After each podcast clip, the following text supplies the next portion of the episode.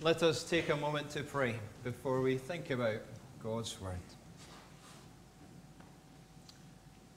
Holy Spirit, we pray that you would come among us and soften our hearts to the Word of God. Come, Holy Spirit, and lead us as a body of people into fuller and truer life. Come, dear Holy Spirit, with power and deep conviction. For we ask it in Jesus' name. Amen. I was getting to share at the Deacon's Court on Tuesday evening that a good proportion of my working week just now is given over to the future of the church, in particular to something called mission planning.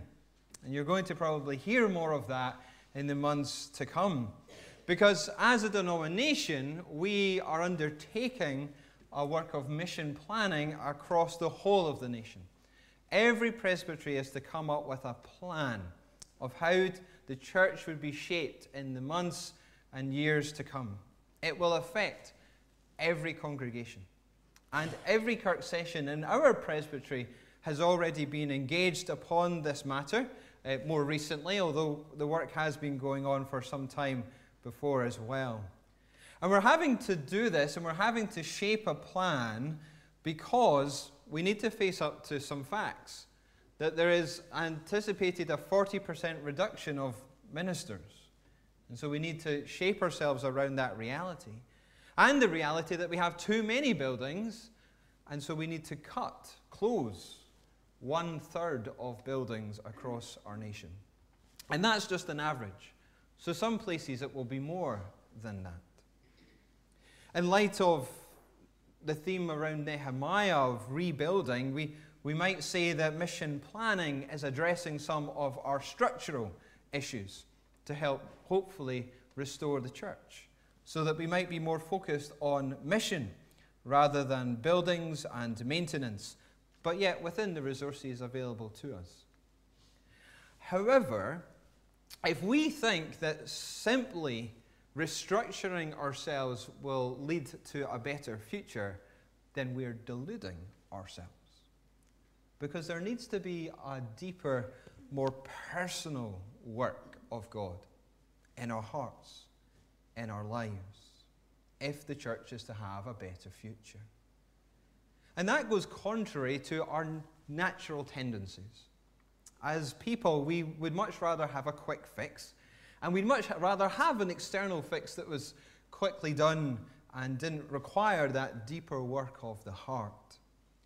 But as we've been singing and thinking about today, our God is the good shepherd. And so thankfully, he doesn't work as we would like him to work. He knows our truest and deepest needs. And so our passage in Nehemiah today begins very personally with deep issues of the heart before anything else is addressed. And so, yes, there might be some more challenging words today. And there's part of me that hesitates to do that because I feel like that is often how I'm seen or portrayed as here's another challenge, time to switch off the button and tune Scott out. But I encourage you, please, to open yourself to what God might say this morning because He does desire to bring us into fuller and truer life, both individually and corporately. We read earlier the writing of Nehemiah. While I was in the citadel of Susa, Hanani, one of my brothers, came from Judah with some other men, and I questioned them about the Jewish remnant that had survived the exile, and also about Jerusalem. Nehemiah is in exile still. He is part of the Jewish people still in Babylon. He hasn't been able to return as yet. And we read earlier as well in verse 8 that part of the reason that they are scattered among the nations was because of unfaithfulness. They're not in exile for any other reason. And so we have to admit and become aware of that the Lord disciplines his people when they are disobedient. And that was part of the Old Testament covenant, that there was both blessing and curse. And so when they obeyed, there was God's favor and provision. And when they disobeyed, God would discipline. And so we find them now in exile. And often I think our view of any talk about discipline is shaped by misconceptions. We think of discipline as simply being hauled before the, the head teacher, and I can remember that experience myself from younger days. Or we might think of it as peering before a judge, and uh, we get really nervous about such an idea. But the scriptures don't speak of God's discipline in those terms. God's discipline is as a father to a son, as a loving parent doing something out of no other motive than love itself to refine, to mature, to change the heart. So let us bear that in mind as we delve in here. I suspect when Nehemiah is asking for this report, I wonder if he's hoping, anticipating for good news to hear that the restoration that God began under the previous two leaders has maybe led to, to the people and the, the city being rebuilt, that it's on track. Maybe it's even near completion. I wonder if he's hoping for that kind of news. But then in verse 3, we read that the people are in great trouble and disgrace, and the gates of Jerusalem are still torn down and burned. He realizes that there's still more restoration to come. And that speaks to him of God's ongoing discipline.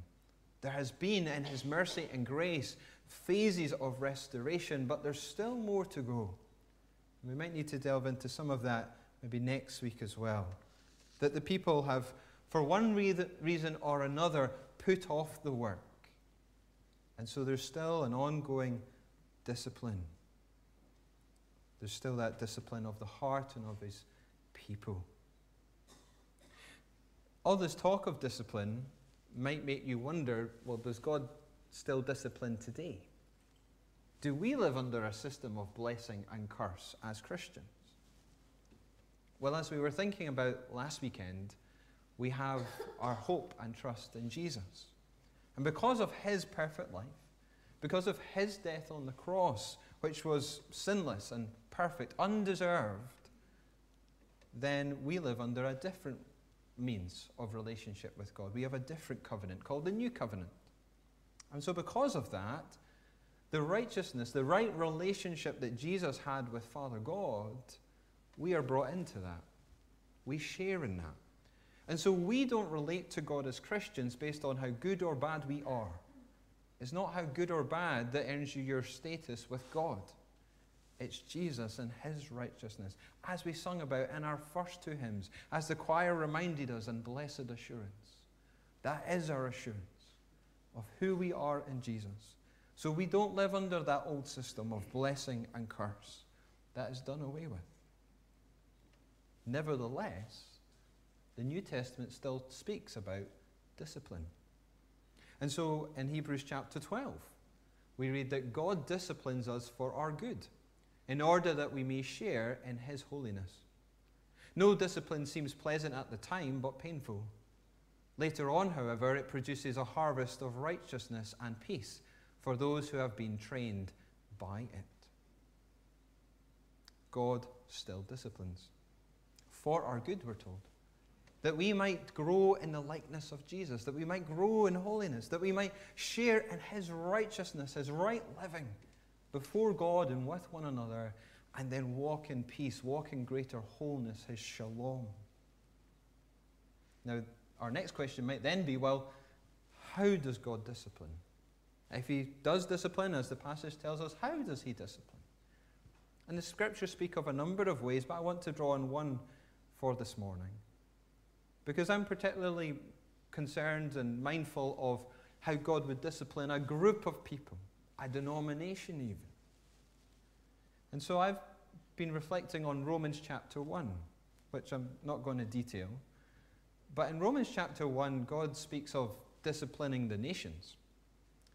And in that discipline, he basically just leaves the nations to their own devices. He allows their choices to lead to consequences. And so when a body of people potentially need brought in line with his ways and with his commands. I do wonder if he adopts a similar approach to discipline. He allows our choices to lead to consequences. He keeps speaking to us through his word, through faithful preaching, but if we will not listen, then maybe the Lord leaves us to our own devices.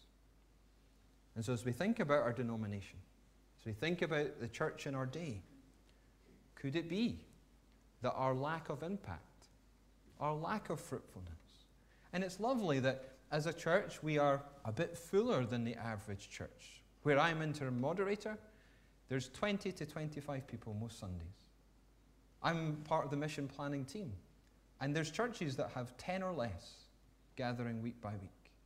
And most have no children. Not just one or two, no children among them.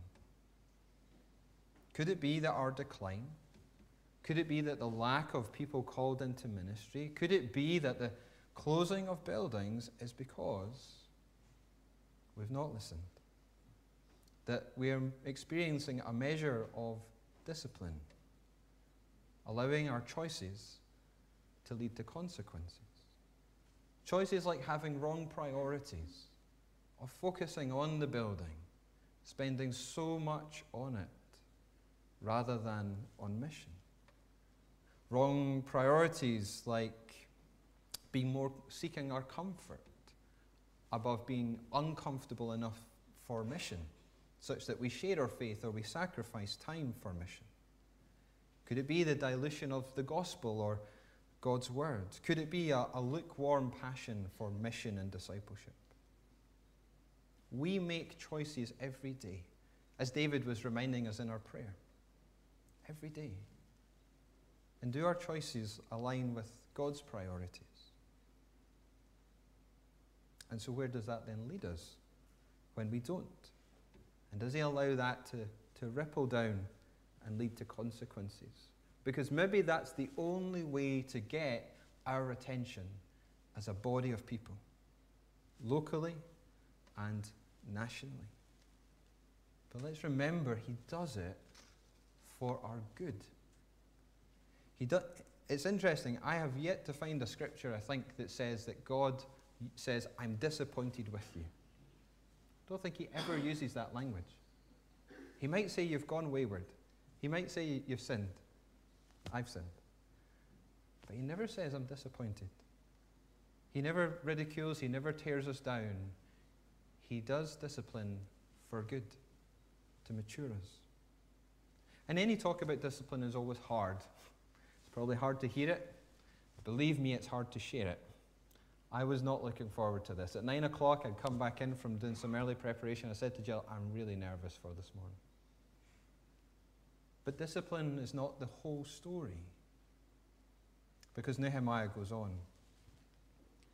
He says, Then I said, Lord, the God of heaven, the great and awesome God who keeps his covenant of love with those who love him and keep his commandments, remember the instruction you gave your servant Moses, saying, But if you return to me and obey my commands, then even if your exiled people are at the farthest horizon, I will gather them from there and bring them to the place I have chosen as a dwelling for my name. God does discipline, but He yearns, He longs, He promises to restore us. And we have hope in that. Again, as was echoed in many places already in our service. God stands ready, waiting to restore us. And just in case you think this is an Old Testament idea and, oh, we should just ignore it, it's also echoed in the New Testament. In the book of Revelation, where Jesus sends seven letters to seven New Testament churches, in particular to the church of Laodicea, Jesus says this Those whom I love, I rebuke and discipline. So be earnest and repent. Here I am. I stand at the door and knock. If anyone hears my voice, says the Lord, and opens the door, I will come in and eat with that person, and they with me. Jesus is ready to restore us. He's ready to come in and have fellowship with us and change things around. The language here is an echo of Psalm 23, which we just sung about in the, the King of Love, My Shepherd is. That banquet feast before us. He's ready to bring us in, to bring new life, to, to restore, to bring us into bounty and a harvest and just a great feast. As that's on the other side of discipline. And so we should not fear discipline. We should not turn away from it or shy away. We should not just put on the blinkers and, and let it go in, in one ear and out the other. Because God's discipline is not about, listen to me please, God's discipline is not about inducing guilt. I know that's hard to get your head around because that's often how we feel. But God's discipline is not about inducing guilt. There may be conviction, but it's so that it leads to life. When we feel guilt, that's the enemy speaking. Because the enemy wants you to feel guilty so that you turn from God, so that you feel gloomy, so that there's self pity. The Lord brings conviction to bring you to life. And there's many examples we could turn to, both inside the Bible and outside the Bible. But I'm going to stick with an inside the Bible example. And so we have the Apostle Paul. And he's used of God to, to challenge the churches left, right, and centre when they, they astray, and particularly the church in Corinth, who just seem to get it wrong in so many different ways. And so he writes multiple letters to them. And his first letter is really hard hitting, and he addresses a number of issues. But he follows it up he hasn't managed to visit them, but he follows them up because he hears how they've responded to that first letter. And so he says this, he's been exercising God's discipline, and he says this I know I distressed you greatly with my letter.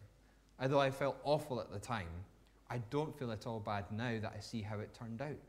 The letter upset you, but only for a while. Now I'm glad. Not that you were upset, but that you were jarred into turning things around. You let the distress bring you to God, not drive you from Him. The result was all gain, no loss. Distress that drives us to God does that. It turns us around. It gets us back in the way of salvation. We never regret that kind of pain. But those who let distress drive them away from God are full of regrets. They end up on a deathbed of regrets. And now, isn't it wonderful all the ways in which this distress has goaded you closer to God? You're more alive, more concerned, more sensitive, more reverent, more human, more passionate, more responsible. Looked at from any angle, you've come out of this with purity of heart. And that is what I was hoping for in the first place when I wrote the letter. I wonder can we try and see discipline, God's challenge in that way? To welcome it, to engage with it? That on the other side of it is is life because he stands ready to restore us. He stands ready if we will but respond to him. And so we can change our structure as much as we want. We could even plant churches. But if the heart is not there, if the priorities are not right, it doesn't make a jot of difference. We need to be changed from the inside out. We need to be purified and matured.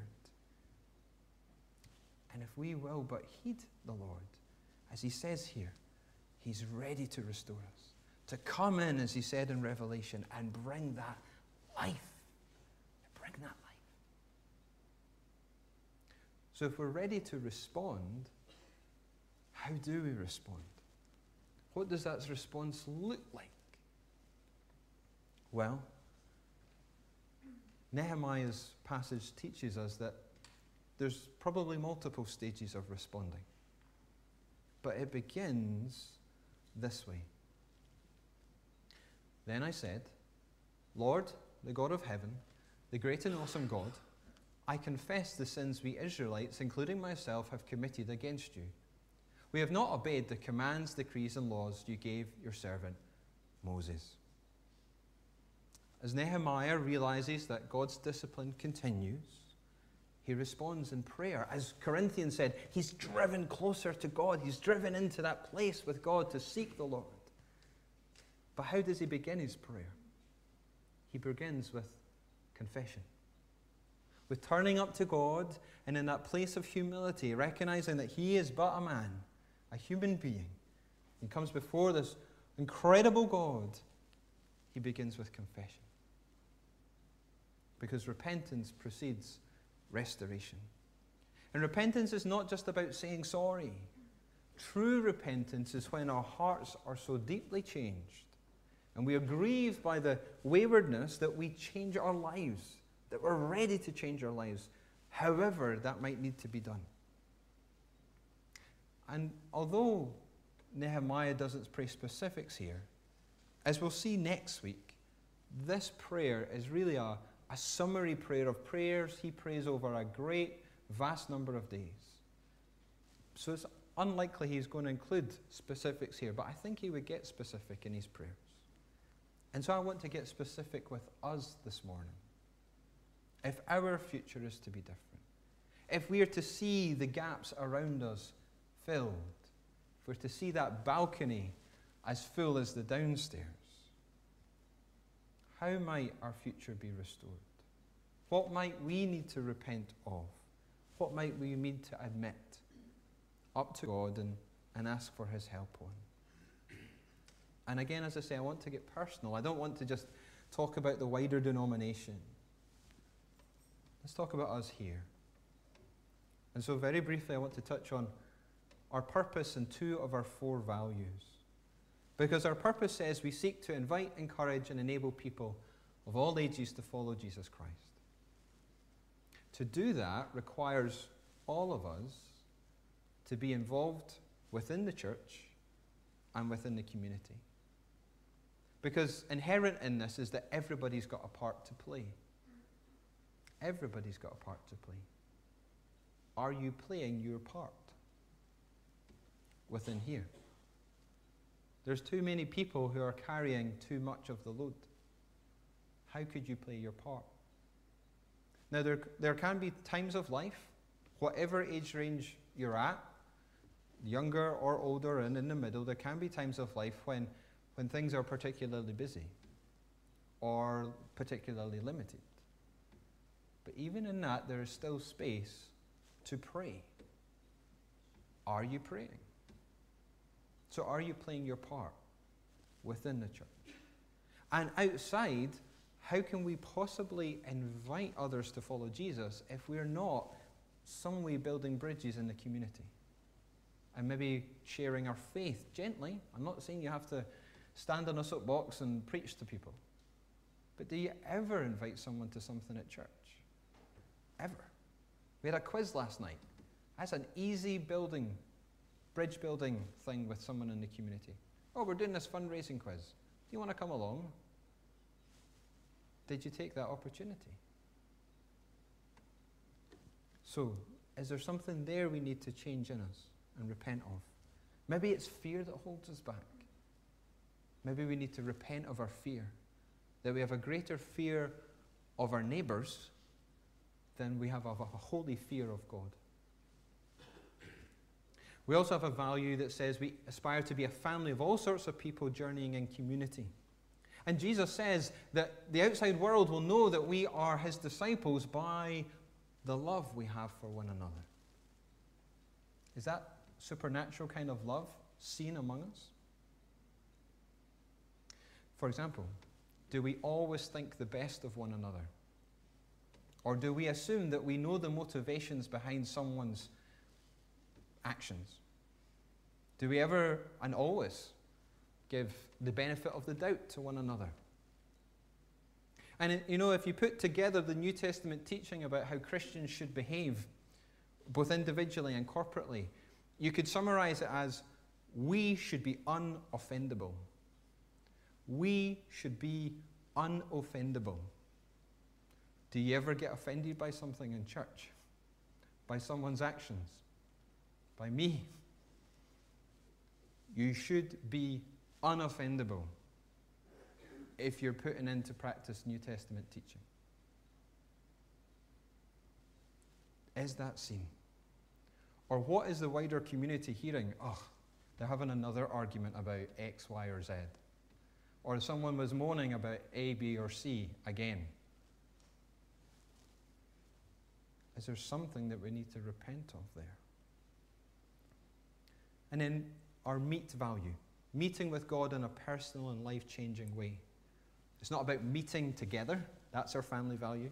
It's not about having meetings for, the, for church. Not really sure where that value fits in. So maybe needs fewer meetings. But this is meeting with God. Because let's be honest, folks, the community out there doesn't give a jot about church, doesn't need more community. It's got its networks, it's got its friendships, it's got stuff to do. It doesn't need more community. And it's busy enough with work, with the cost of living crisis, with Netflix, with gyms, with sports clubs, with clubs that kids are in. It doesn't need more stuff to do and fill its week. So, why would they ever come in?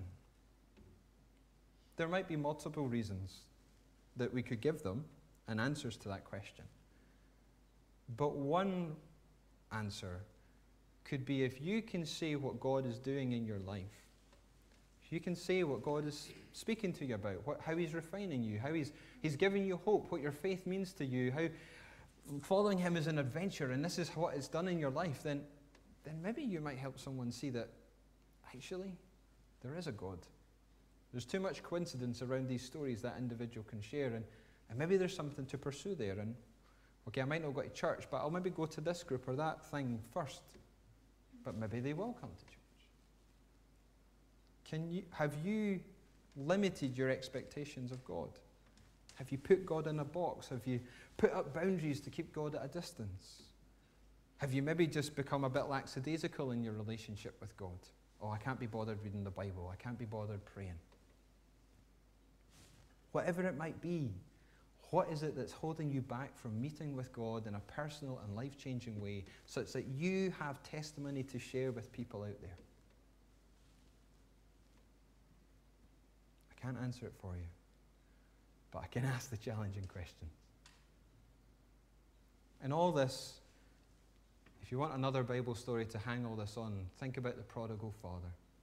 I know we are probably quite familiar with that story. The younger son, he says, Father, I wish you were dead to me because I want the inheritance that I'm due now. I just, I want to be cut off from you and I just want to go my own way. Sounds a bit like our denomination at times. Sounds a bit like how we can be in our own lives. And you know, the Father allows him to go. It's a form of discipline because his choices lead to consequences and he gets himself into poverty. At the end of the story, the son does return. And as he breasts the horizon, the father runs to him and he envelops him and he wraps his arms around him.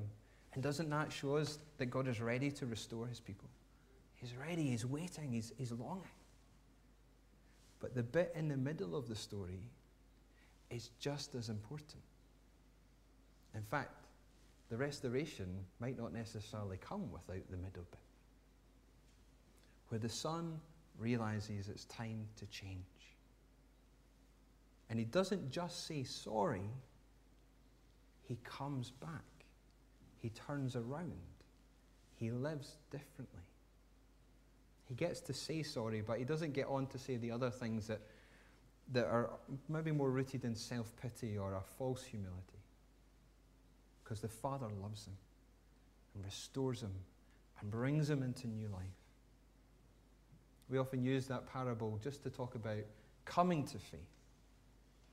But maybe there's a deeper meaning there also for us of faith that the Father stands ready to restore if we will but repent. So let us take a moment to pray before we close our service. Let us pray.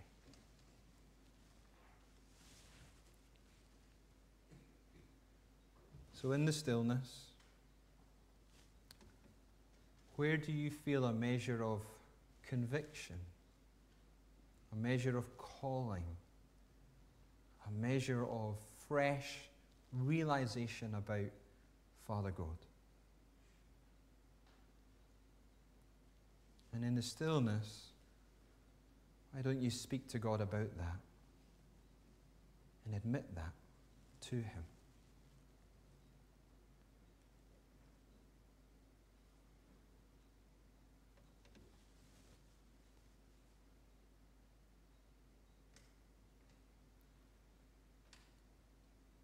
Our God and Heavenly Father, the great and awesome God, who keeps His covenant of love with us, with me. Let your ear be attentive to our prayer this morning, to the confession we bring that there are things that need to change in our individual lives and in us corporately. We recognize that just by admitting it, it doesn't change instantly, that there's a journey here, a process that we need to begin upon. But it begins with repentance, Father. It begins with admitting the truth and asking for your help.